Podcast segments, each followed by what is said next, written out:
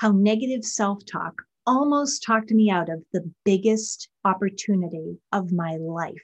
You're listening to Little Debbie, a bite sized version of the podcast Upcycling with Deb. I'm your host, Deb Colameta. I wrote a number one best-selling book called Best Offer, Best Life, and it teaches you how to leverage online yard sales to get the wealth that you want. I hope you'll get your free downloadable guide on my website, thedebsite.com.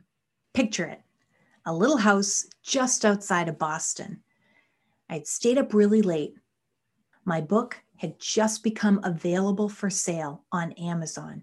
It was one of the most exciting days of my life. As I was going to bed, I was so thankful and tearful because everyone of my tribe had showed up for me. They showed up big. And as I was drifting off to sleep on that number one sales day, I felt so loved and so elevated. It was like this heavenly, ethereal feeling that I had. And I hope everyone has that feeling, not just once in their lives, but many times. And I went to bed and I was so excited. I prayed and I prayed that I would break the top 100 list on Amazon. I'm getting emotional thinking about it. I went to bed and I had almost cracked the top 100. And when I woke up super early the next morning, I just thought I'd take a peek see. Just wanted to see if I had made it into the top 100. It was more than I could have ever dreamed for myself, but I thought I'd take a peek and I made a deal with myself that I wouldn't be disappointed if I didn't crack those ranks. So I looked around 100 and I looked around 120 and I looked around 80 and I didn't see my book listed. And I was admittedly very disappointed. And I almost closed my laptop. I almost went back to bed.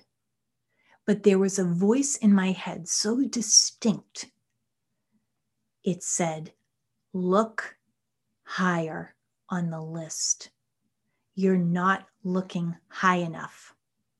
It was an unmistakable feeling in my gut, words in my head, and I can hear them to this day. I took my scrolling button on my mouse. I scrolled past 60. I scrolled past 25. I still didn't see my book. And I scrolled up the list, up, up, up. And there it was at number one. I couldn't believe it. Ray, Ray, Ray, wake up, wake up, wake up. I went to number one. We did it. We did it. We got to number one. I will never forget that moment so long as I live. It was like Christmas morning when you're five years old times a thousand. And I can't help but reflect on that time and think I almost entirely missed it. I was looking too low on the list. I was looking in the 100s and didn't see my book. And I said, you know what? I'm going to shut the lid. I didn't break into 100 and I'm not going to look again. I'm not going to torture myself. And I would have missed it. It went to number one and there it stayed. Can you believe I almost missed it because I didn't think high enough? So I hope that that's a reminder to you that you should believe in yourself. I want to also point out that this is an example of how disastrous negative self talk could have been and how it is when we use it perpetually. So it's at number one. And I took a bunch of screenshots with the time and the date and the ranking. And I looked at some of the other lists. I couldn't believe that I was neck and neck with some of my favorite, favorite authors I was even next to one of the books by Joanna Gaines at the time and could not believe it. I have all the screenshots and I should really print them out because it's like a reminder of what can be done.